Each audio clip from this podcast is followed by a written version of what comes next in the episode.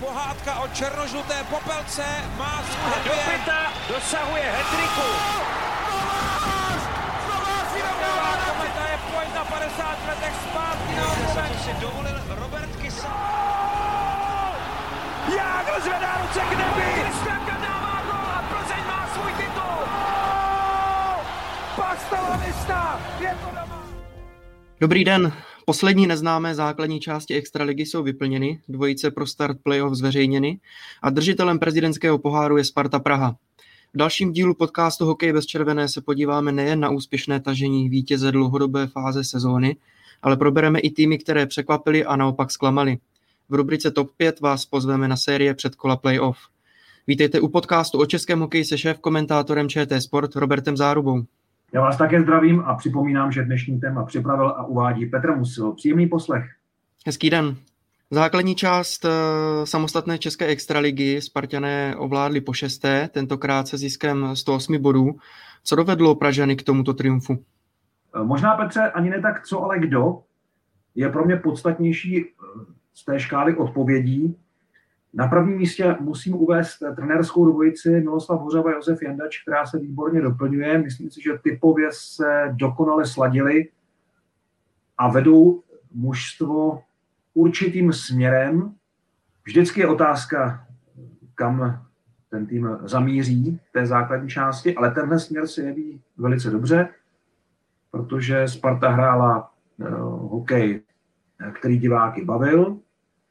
Někdy bavil i diváky soupeře, ale to už tak zkrátka chodí. sto devadesát čtyři gólů, to bych asi zvýraznil ze všech statistik, a čtyřicet osm využitých přesilovek plus dvanáct gólů v oslabení. To je skoro rekord, ten rekord je třináct v početní nevýhodě. Takže otevřený hokej za každých okolností, to je veliká změna. Bilance třetích třetin, sedmdesát tři třicet tři, dobré závěry zápasu. Byť možná právě tady je určitá slabina, ke které se za chvilku ještě vyjádřím. No a když jsem chtěl odpovídat spíš podle osobností, tak ještě rád připomenu, že Sparta velice dobře zapracovala posily. Od začátku sezóny hrál výraznou roli Roman Horák.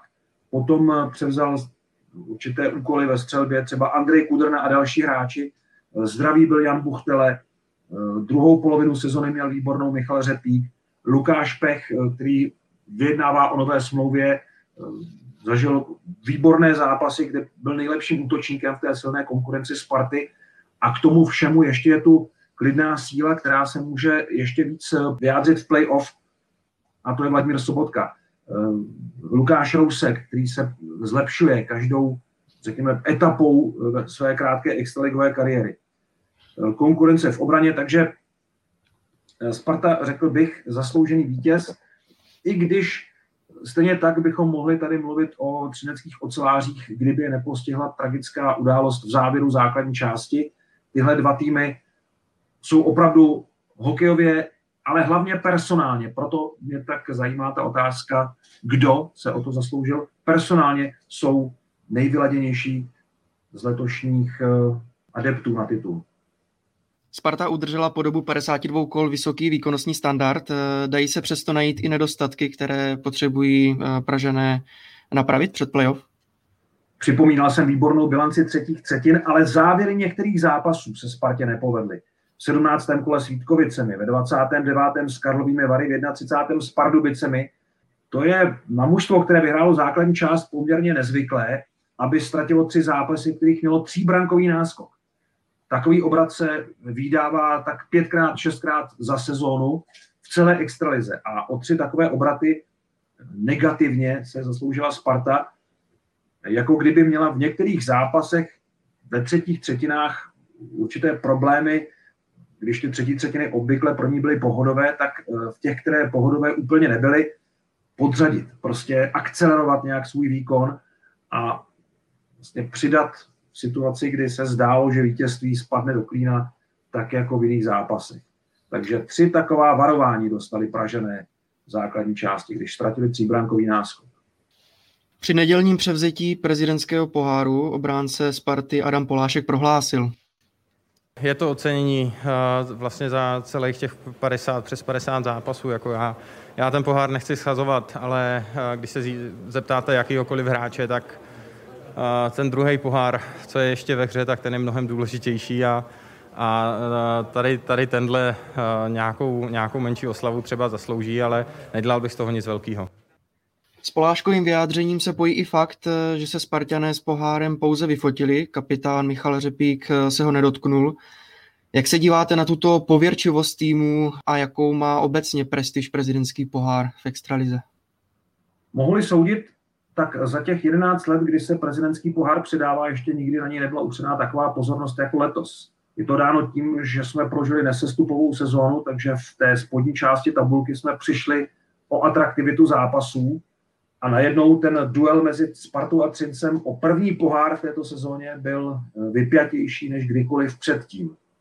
Nebyla to jenom ta finanční prémie, ta trofej, ale i ten fakt, že tohle vlastně může být zároveň jediný vítěz této sezóny, protože i tahle sezóna je poněkud nejistá. Byť byla výborně zvládnutá po všech stránkách a znovu připomínám to, co jsme říkali před týdnem, že hokejová extraliga by mohla sloužit za příklad možná i jiným společenským oblastem a oborům, protože po té přestávce podzimní dokázala dohonit ztráty a velice náročným plánem stihnout všech tři sta šedesát čtyři zápasů, což považuji za nejdůležitější výsledek celého ročníku. A tady najednou v tomhle tom jsme hledali vlastně nějaké motivy pro některé kluby v závěru a samotní hráči hledali motivy pro to, jak dohrát tu základní část, nesmírně náročnou, vyčerpávající, možná vůbec nejvíc v historii v tom rytmu, který zkrátka v prosinci, lednu a únoru byl. No a teď najednou teda se z toho vyloupily některé zápasy, které byly úplně atraktivní. Tak na co jsme upřeli pozornost? Na prezidentský pohár, pochopitelně. No a ty tradice, které k tomu patří, které patří potom k play-off, které se tady usadily v posledních třiceti letech, samozřejmě, na některé se můžeme dívat trochu schovívavě, takové to neholení, nestříhání během play-off. Na rozdíl od začátku vyřazovacích zápasů u nás si hráči nepodávají ruce po každém jednom duelu, ale až po celé sérii. Převzali jsme také tradici osobních šavátek bez rukavic. Dobře, to všechno si myslím celkem se tady usadilo, zdomácnilo, byť to nepochází úplně z našich hokejových zdrojů a z našich hokejových tradic, ale to nesahání na pohár já upřímně nechápu. Já si myslím, že to je prostě hloupá pověra. Nikomu to neberu, ale nepřijde mi to úplně, úplně zásadní. Mám daleko raději ty naše vlastní tradice, zvon v Litvínově, rolba dětí v Brně, podávání rukou trenérů třeba po zápasech, před zápasem, což se třeba N H L nedělá taky moc často. Možná by mě daleko víc sedělo, kdybychom si tady osvojili třeba jinou tradici, kdy při přestupu hráče do nového klubu nebo při výměně hráčů ještě lépe, dostane ten nový hráč nejdřív číslo, které nosil ten jeho předchůdce, což je třeba v N H L nemyslitelné. A tam se na tu originalitu čísel opravdu velmi dbá a není dost dobře možné, aby hráč neměl své číslo, vlastně, které patří k jeho jménu na záda dresu od začátku nějakého klubového angažmá. Možná to bych bral jako lepší, než to, jestli se kapitán dotkne nebo nedotkne poháru, protože na těch jedenáct let se někteří kapitáni dotkli a nějaké to neuhranulo a zvedli potom třeba i Masarykův pohár. A jasně, někteří kapitáni to zase podpořili, tu pověru, protože se dotkli, říkali, to na mě nemá žádný vliv a pak ten tým vyhučel ve čtvrtfinále. Stát se může opravdu obojí, ale myslím si, že ta prezentace poháru na to nemá žádný vliv. Pražané se mohou opřít o brankářskou dvojici Alexandr Salák a Matěj Machovský. Jedním z nejzajímavějších témat, o kterém se v souvislosti se Spartou mluví, je, kdo z nich vlastně nastoupí v play-off. Je výhodou jít do play-off s dvěma vyrovnanými brankáři, nebo je jasná jednička tou lepší variantou? Vyrovnanost brankářských dvojic je zvláštností této sezóny, protože kdybyste měli volit v některých klubech jedničku, jasnou jedničku na playoff, není to tak snadná volba, jak to v minulosti bývalo, jak jsme na to byli zvyklí. A není to jenom ve Spartě, kde má Alexandr Salák, jasně, Matěj Machovský má nejvíc nul v extralize, sedmdesát dva vychytaných bodů, jo, to všechno jako mu dává oprávnění prvního brankáře, ale procenta má skoro o tři horší úspěšnost svých zákroků, to je dost. To je hodně. Takže tady je ta situace nejasná, ale nechci říct úplně stejně, ale podobně jsou na tom v Mladé Boleslavi mezi Gašperem Krošeljem a Janem Růžičkou. Vlastně celkem šest klubů, které budou hrát playoff nebo předkolo, tak má vlastně dvojku v lepší pozici v brankářských tabulkách, než je první brankář. Ve Spartě, v Mladé Boleslavi, v Pardubicích, pokud tedy beru Barulina jako jedničku, tak Milan Kouček má lepší čísla a vlastně má i vlastně má lepší i Pavel Kantor, který byl zatím teď z klubu vlastně odveden jinam, ale určitě bude k dispozici na playoff. V Plzni velice zajímavě začali Dominikové soutěžit o ten post jedničky a Dominik Pavlát zase má lepší čísla než Dominik Frodl, ale těch bodů vychytal víc Dominik Frodl. Čili je to takové sporné. Totéž je v Hradci Králové, ale tam si myslím, že bude chytat Marek Mazanec s ohledem na zkušenosti, které má. Byť o pár desetinek má lepší statistiky Štěpán Lukeš v procentální úspěšnosti zákroků, čili v té dlouhodobé výkonnosti. V Kometě zajímavá situace. Tam jsou na tom velice podobně Karel Vejmelka a Lukáš Klimeš, který velmi překvapil některými zápasy a vychytal dvacet devět bodů, to není tak málo. Takže v tom je to docela zajímavé. Ve Vítkovicích je to tak, tak. Miroslav Svoboda, po tom, co Daniel Dolejš měl famózní leden, tak najednou Miroslav Svoboda předvedl famózní únor a březen. Tak tam opravdu radost vybírat, protože tam jsou oba dva golmani na tom úplně stejně, mají devadesát jedna procent, nějakou, nějakou desetinku, setinku kolem sebe, ale uh, výborná dvojice. Takže dokonce mě to svádí k té teorii, kterou bych chtěl prostě prozkoumat, kdyby některý trenér se k tomu odhodlal. Uh, je to vlastně stará trenérská praktika z N H L, kdy nechytá jednička celou sérii, ale v té sérii dostane dvojka na starost jeden, dva zápasy, rozhodí se to dopředu, aby ti brankáři to věděli. Já vím, že to není úplně pohodlné, není to úplně příjemné pro golmany, že najednou sedí pro ty jedničky, že chtějí chytat pořád, já tomu rozumím, ale v mnoha klubech ta situace svádí k tomu, že vlastně se ta dvojka může dostat daleko víc do hry, než jsme bývali v minulosti zvyklí v letošním playoff. Většinou ten brankář, který chytá poslední zápas sezóny, tak se v hokejové veřejnosti spíš myslí, že by měl by začít i, i playoff, protože skončí jakoby tu základní část. Ale třeba u Sparty to byl Matěj Machovský, přece jenom Alexandr Salák se taky favorizuje, že by mohl chytat. Co se týče Komety, tak vlastně Karel Vejmelka, myslím, nebyl ani na střídačce. Tak je to i tak, že trenéři v tom závěru základní části chtěli třeba mlžit nebo trochu znejistit. Ne, ne, ne, to si nemyslím. Já věřím tomu, že většina trenérů se ohlíží na svůj klub a na to, aby si vytvořili to nejlepší prostředí ve své kabině a neřeší, jestli nějaké znejistí soupeře, jestli v Hradci bude ten nebo ten. Dokonce mám pocit, že se to někde trochu přeceňuje, ta příprava na brankáře soupeře, že to není tak dramatické, že v tomhletom svět už postupuje trochu jinudy, že samozřejmě dostávají hráči reporty o brankáři soupeře, ale dneska jsou ti golmani tak vyrovnaní, že tam není zas tak velký rozdíl v tom, jestli chytá jednička nebo dvojka. A uh, hlavně stylový rozdíl, že tam není tak zásadní. U některých ano, ale nemyslím si, že by to trenéři dělali záměrně, že by uh, schovávali svou jedničku, uh, zvlášť u těch klubů, které jdou rovnou do čtvrtfinále, si myslím, že to nedává úplně smysl. Takže i proto možná chytal teď Matěj Machovský, spíš ho chtěli trenéři vidět v zápase proti Mladé Boleslavi. A uh, jsou určitě už rozhodnutí, s kým, s kým uh, vyjdou do čtvrtfinále, případně jiné kluby do předkola jako s jedničkou. Ale no, pořád si myslím, že to je docela velká šance k tomu, abychom viděli víc uh, brankářů dvojek uh, v akci a nikoliv uh, z nouze nebo z situaci, kdy se jednička zraní nebo se jí nedaří, ale spíš plánovaně, že by se tam mohla objevit uh, v nějakém zápase podle předem stanoveného plánu. Sparta čeká na mistrovský titul čtrnáct let a hokejový expert Č T Sport Milan Antoš při hodnocení svěřenců trenérů Miloslava Hořavy a Josefa Jandače řekl: Já možná to vemu od začátku. Sparta na začátku se nedohodla s Markem Kvapilem, poslali ho pryč, bylo tam spoustu vysvětlování ohledně peněz a dalších věcí, který on nechtěl přistoupit, ale pak Sparta začala vehementně nakupovat a sehnala opravdu hodně kvalitních hráče, kteří tam zapadli do toho kádru tak, aby nakonec zvedli ten prezidentský pohár nad hlavu. Já myslím, že tím důležitým článkem byl třeba Sobotka, který prostě přišel a vytvořil tam takovou přesilovkou formaci, která se těžko bránila. Myslím si, že ten příchod i Poláška a dalších prostě pomohli Salák závěru a, a Sparta strašně posílila a v tuhle tu chvíli pro mě je to naprosto jasný favorit na, na titul a A ta sezona se prostě Spartě povedla.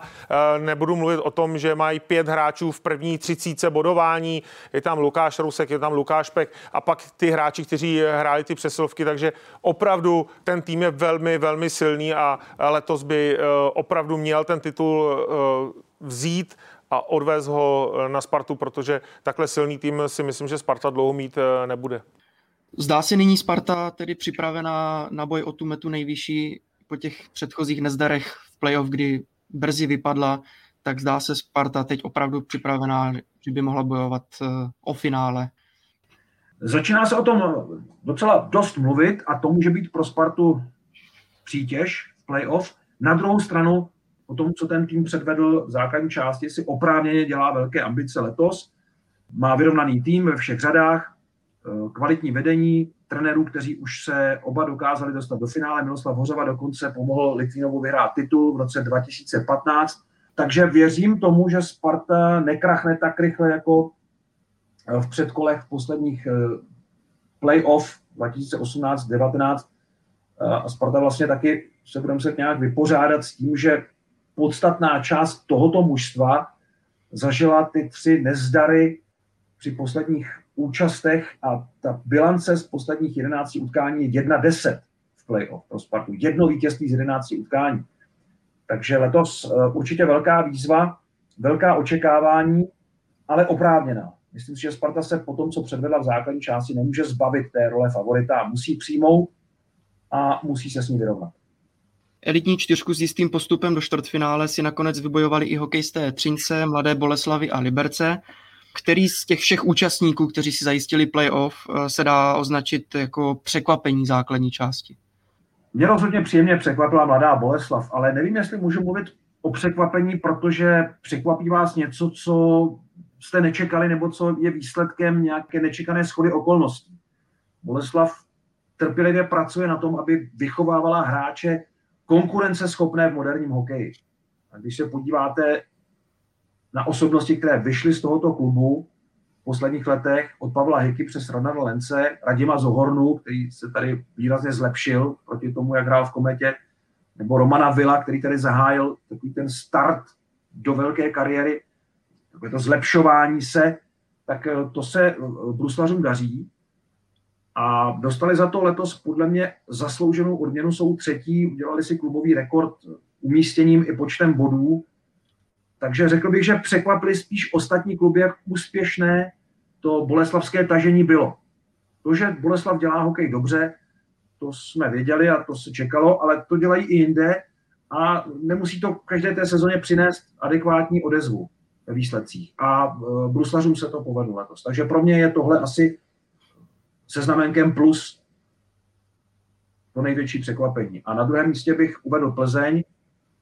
Musíme si uvědomit, že to je opravdu výjimečně mladý tým. Mladý i tím, že hráči tam nemají moc zkušeností a sbírají je tam v ostrých bojích.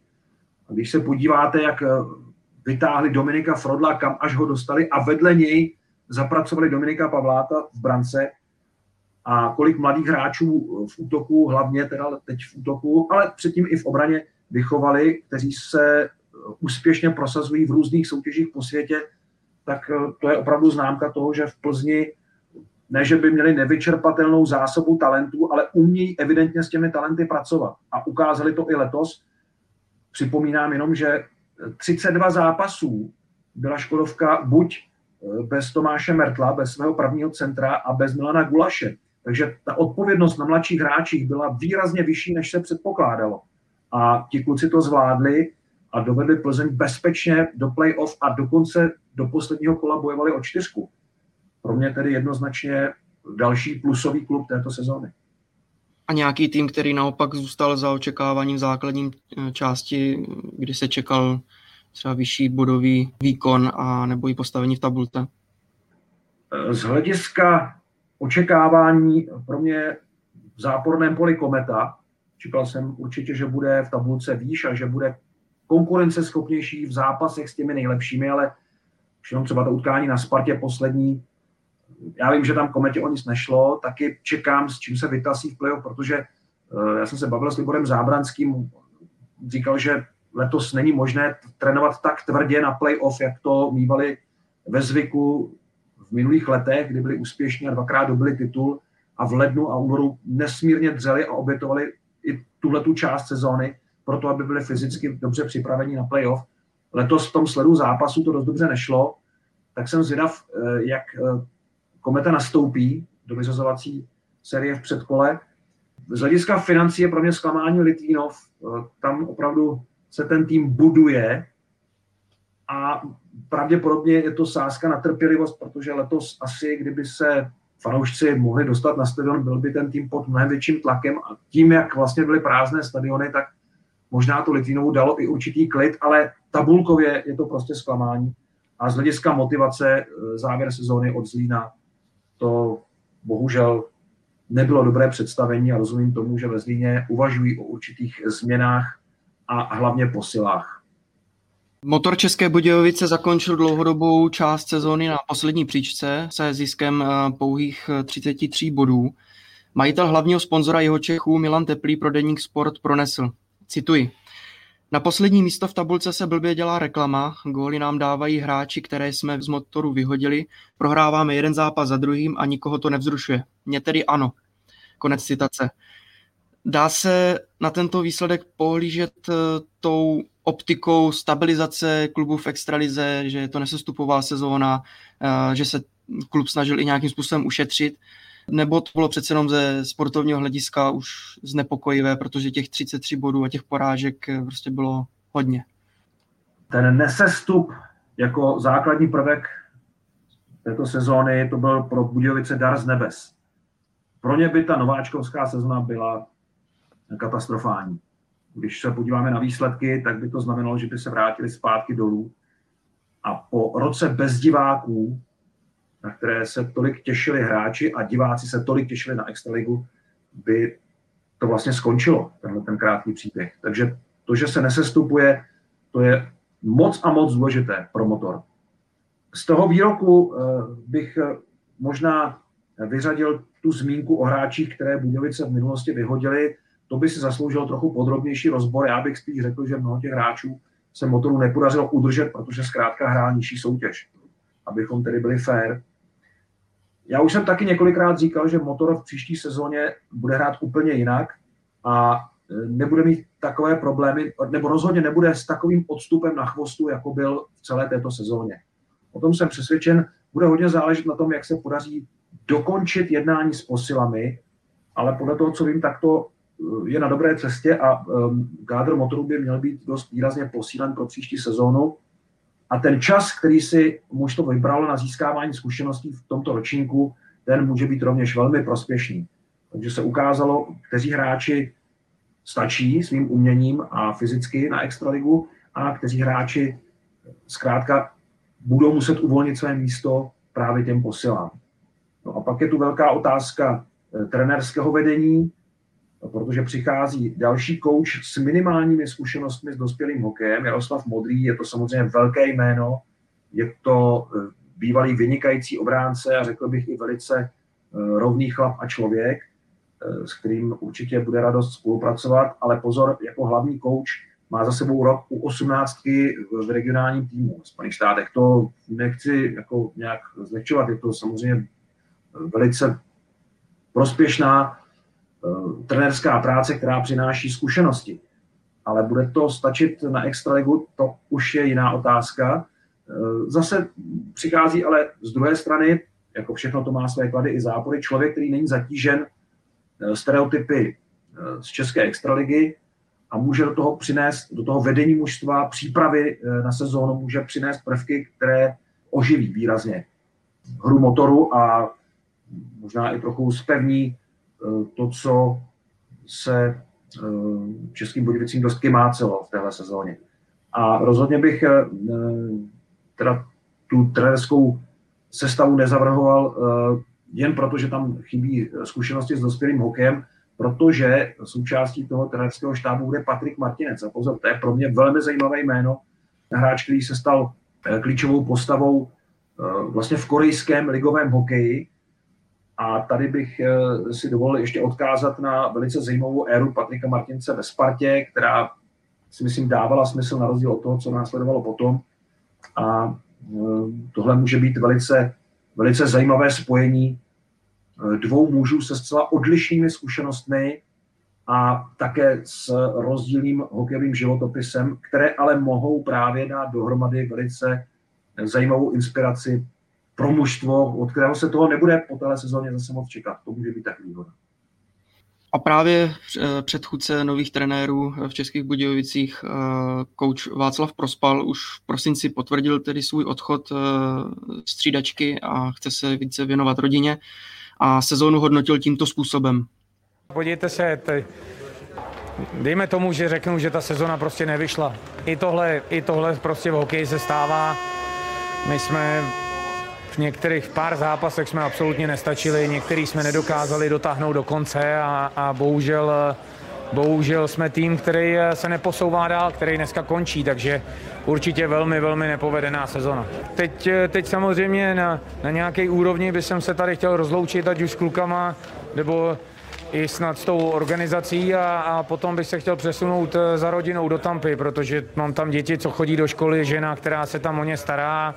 A já jsem jim obrovský vděčný, že mě tady dva roky nechali být vlastně samotného, abych se staral jenom o hokej.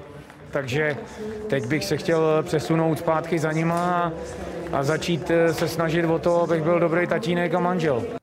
Co se týká Václava Prospala, jak se dá pohlížet i na jeho první rok v roli kouče v nejvyšší české soutěži? Čím obohatil extraligu, jestli to třeba je i tím vystupováním, jestli tohle bylo přece jenom zajímavé a jak si vedl zkrátka v té pozici hlavního kouče? Požívá Václav Prospal velké autority v Českých Budějovicích, to je pro kouče vždycky dobře. Velice mu pomáhá ta gloriola muže, který s Budějovicemi už jednou jako hráč postoupil s trenérem Josefem Jandačem v roce dva tisíce pět, vrátil Motor do extraligy a mnoho toho vykonal v zahraničí pro slávu českého a i budějovického hokeje. Takže to, to samozřejmě mu dává takovou tu pozici neomylného muže, který si může dovolit říkat věci, jaké zkrátka by jinému trenérovi neprošly, ani v kabině, ani u veřejnosti. To hodnocení sezóny Václava Prospala objektivně nemůže být úplně pozitivní, protože se mu nepodařilo z toho týmu vymačkat úplně všechno. Asi objektivně to měl horší než trenéři jiných klubů, protože se Motor zkrátka rozhodl, že nebude posilovat před tou sezonou nějak rasantně a zkusí odehrát ten nesestupový ročník z hráči, kteří se zasloužili o návrat Motoru do extraligy. Ukazuje se, že to zkrátka nedostačuje, takže Motor intenzivně pracuje na posilách a to už bude bez Václava Prospala. Přesto si myslím, že jeho nástupci budou těžit z poznatků a zkušeností, které on dopřál hráčům v extralize. Základní část extraligy se nakonec i přes říjnovou pauzu stihla odehrát celá, bez restů. Pozitivně testovaných hráčů od prvních e, měsíců sezóny výrazně ubylo a ředitel extraligy Josef Řezníček to vysvětlil následovně. Nám určitě zajistilo určitou, určitý přehled a dokážu si říct, že, že, že naprostý přehled o tom, kolik máme lidí, jak ta komunita vypadá, i když se pohybuje prostě v nějakém prostředí. Takže ta komunita je čistá, je neinfekční, to znamená tím pravidelným testováním. Možná i to mohlo být příkladem pro, pro, ostatní, pro ostatní sektory v naší republice, pravidelné testování. Přistoupili jsme k tomu až začátkem března a já si myslím, že to je ten, to je ten důvod, proč se nám to tady asi taky šíří, ale to jsem zabrousil úplně někam jinam. Ta, ta imunita je... Víte, že v prvopočátku nám ta výjimka garantovala devadesát dnů, což jsou tři měsíce. Myslím si, že jsme za tou, za tou hranicí daleko. Některé úvahy mluví o tom, že i šest měsíců. Já si myslím, že ta sportovní, ta sportovní část, ta, ty sportovci a, a jejich imunita je, je samozřejmě na vyšší úrovni než normálního obyvatelstva. A tím pádem si to vysvětluju, takže ta, ta doba imunní může být delší než půl roku, ale říkám, nerad bych se pouštěl tady do těch expertíz. Zatím to tak vypadá a já doufám, že nám to vydrží ještě ten měsíc a půl, měsíc a půl do konce playoff a, a že se nám nestane nic, co by nám některé z mužstev zastavilo, protože v tuto chvíli už by to byl opravdu problém. Jak momentálně vnímáte, řekněme, tu zdravotní stránku v extralize a je velká šance, že se sezóna řádně zvládne odehrát? Ta šance je veliká, pokud nová hygienička nepřijde s nějakým novým nápadem tu soutěž zase nějak zkomplikovat nebo dokonce uzavřít. A ukazuje se, že extraliga měla lepší odhad, možná i víc štěstí, ale taky na tom hodně udělala práce, to je třeba vidět a ocenit, než kolegové třeba ve Finsku, v Německu, kde teda ten start velmi odkládali. V Německu teď mají obrovské problémy s koncem ligy. Ve Finsku jim teprve teď některé týmy padají do karantény. To všechno si už český hokej odbyl v podzimních měsících a v těch raně podzimních, v září a částečně v říjnu. A má to za sebou a ukazuje se, já nechci používat to slovo promořenost, ale ta připravenost a masivní testování velice prospělo a za poslední měsíc byl v extralize snad jeden případ nákazy, to byl Miloš Holáň, který chyběl na střídačce Vítkovic. Takže vidět, že to masivní testování opravdu funguje v extralize, bohužel líp než ve celé společnosti a že extraliga celkově vykazuje zdravé prostředí. Možná ne vždycky zdravé z hlediska té nákazy, třeba tam nějaké individuální případy jsou, ale už nepadají do karantény celé týmy a nepodléhají nákaze celé kabiny. Takže tohle to si extraliga odbyla na podzim a zatím to drží. Takže veliká šance, že se po té kompletní základní části odehraje i playoff. Pokud by bohužel nastal problém u některého z týmů a spadl by do karantény, jaké varianty postupy následují? Vždycky je snaha odehrát to utkání na ledě, ale v náhradním termínu, které v playoff zrovna moc nejsou k dispozici, takže tady hrozí kontumace. Tady asi se nedá už časově nikam dál ustupovat. A pokud by se playoff neodehrálo, pokud by skončilo, tak samozřejmě letos na rozdíl od loňského roku bude vyhlášen za mistra republiky vítěz základní části, tedy Sparta. Připomínám, že předkolo playoff startuje ve středu a od osmnáct čtyřicet vysílá program Č T Sport a web čtsport tečka cz jako první sérii Pardubic proti Karlovým Varům. Přesuňme se nyní k dotazům našich posluchačů. Otázky můžete klást pod našimi podcasty jak na YouTube kanálu nebo sociálních sítích Č T Sport, tak také na Twitteru Roberta Záruby. Vojtěch Habr se ptá na důvod výběru zápasu Sparty s Mladou Boleslaví v posledním kole základní části. V něm už se o nic nehrálo a zajímavější by podle něj byl duel Vítkovice-Liberec. Ptá se, jestli to souvisí třeba nějak s tím, že už máte na utkání dohodnuté kameramany z Prahy a už se to na poslední chvíli nedá změnit? Nejenom z kameramany a nejenom z Prahy, ale vlastně ten termín na volbu posledního kola byl posunut až na páteční dopoledne.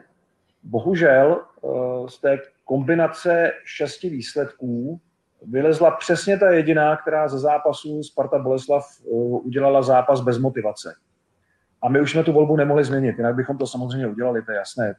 Samozřejmě bychom vysílali utkání Vítkovice Liberec nebo případně Plzeň Olomouc, ale spíš Vítkovice Liberec. To je jasná volba, ale museli jsme to rozhodnutí udělat v době, kdy nebylo jasné, že Sparta vyhraje základní část a nebylo jasné, že Boleslav bude mít jistou čtyřku. A v ten moment tohle utkání bylo jednoznačně motivačně nejsilnější. Takže to je asi vysvětlení. A kdyby to bylo možné, tak to samozřejmě změníme, ale možné to prostě nebylo z mnoha důvodů. Lukáše Zrotala zajímá váš názor na to, proč Litvínov a Mladá Boleslav hrají dlouhodobě na výjimku pro nesplnění podmínek stadionu. Neměl by být svaz tvrdší? Lukáš Zrotal ještě dodává, že Litvínov nedávno vydal zajímavou vizi na rekonstrukci stadionu, ale z Mladé Boleslavy má pocit, že její výjimka jakoby stačí. Určitě by Svaz měl být tvrdší a měl by stanovit jasný termín, do kdy musí kluby splňovat podmínky a nikoli výjimky. Je samozřejmě otázka, jestli v současné ekonomické situaci jsou kluby připravené na to financovat nějakou výstavbu nového stadionu nebo nové haly, anebo jestli může pomoct město, protože tam jsou úplně jiné finanční požadavky na zcela jiné věci. Takže zábava tady asi musí chviličku počkat.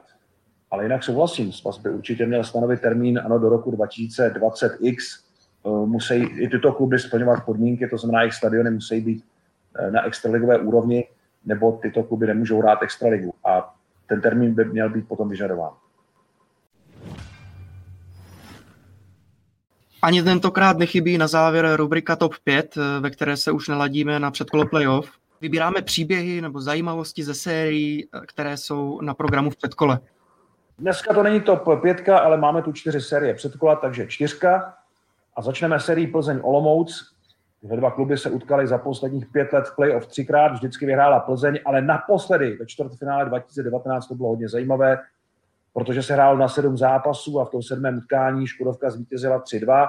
Bylo to hodně velké drama a obrovská úleva byla vidět na Milanu Golašovi po skončení tohoto čtvrtfinále.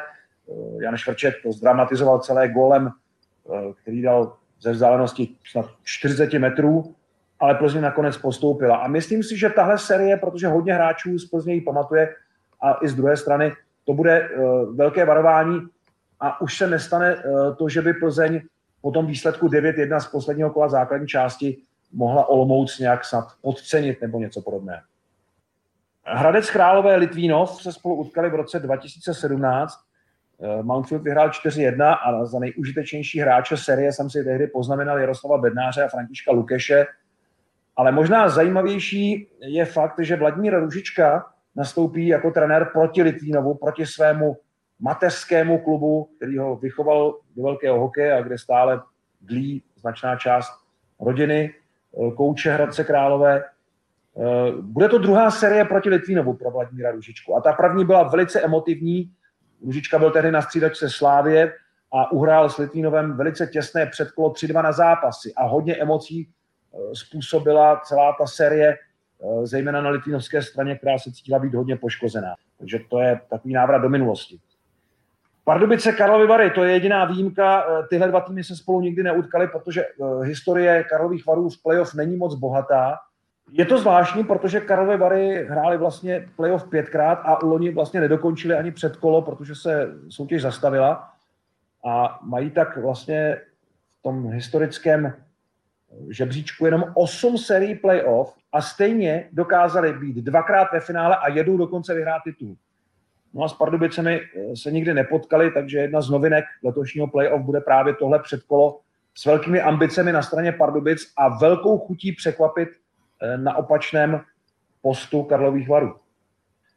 Vítkovice a Kometa se utkali ve čtvrtfinále v roce dva tisíce osmnáct a čekali jsme, jak si Patrik Bartošák tehdy povede jako nejlepší brankář extraligy proti Kometě, jenomže stylově to vůbec ostravskému týmu nesedlo. Zápasy v Ostravě byly těsné, bylo to vlastně dvakrát dva tři, jednou v prodloužení, ale Patrik Bartošák začal výborně v té sérii, ale pak měl dva slabší zápasy a končil potom výborně, kdy zase v Brně ve čtvrtém utkání čtyřicet dva zákroků, ale celkově byl na devadesát jedna procent a dokonce jednou byl střídán Danielem Dolejšem, kdežto na druhé straně Marek Čiliak devadesát pět procent úspěšnost, pro ně to byla jedna z nejlepších sérií.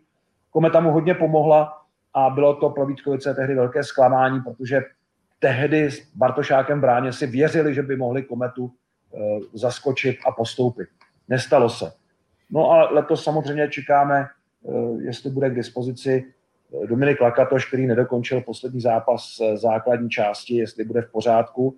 Takže to bude asi klíč e, hned na začátku té série k tomu, abychom odhadli, jak to letos mezi Vítkovicemi a Kometou dopadne. Bohužel bitvy v playoff už nezažije dlouholetý novinář a hokejový odborník. V neděli nás zasáhla zpráva o úmrtí šéfredaktora serveru hokej tečka cé zet Václava Jáchyma, který zesnul ve věku pouhých padesáti let. A tak bychom chtěli na závěr dnešního podcastu vzpomenout na vždy dobře naladěného Vénu, jak ho oslovovali kolegové, může s velkým přehledem nejen v českém hokeji. Je asi těžké hledat slova, kterými bych vyjádřil tuhle ztrátu, protože mezi hokejovými novináři to byl naprosto mimořádný chlapík, strašně fajn kluk, nekonfliktní, ale zároveň zásadový a srdcař. Bohužel právě srdce ho zradilo ve věku, kdyby nás vůbec nenapadlo, že by už nikdy neměl přijít na hokej. Já mám vlastně od Václava schovaný lístek, na kterými kdysi sepsal podpisy hráčů národního týmu, které nemá ve sbírce. On byl vášnivý sběratel některých hokejových artefaktů, především podpisů a kartiček, ale hlavně těch podpisů. A dal si za cíl, že získá podpisy všech hráčů, kteří kdy reprezentovali Československo a Českou republiku. Chybilo mu asi dvacet podpisů, tak mi je sepsal na lístek, protože ví, že se ke mně občas dostanou různé pohlednice hráčů, staré pohlednice, podepsané, že taky tohle sbírám, byť ne tak soustavně jako, jako Venca. A ten lístek, no bohužel už prostě tu sbírku nedokončí, ale byl opravdu hrozně moc blízko.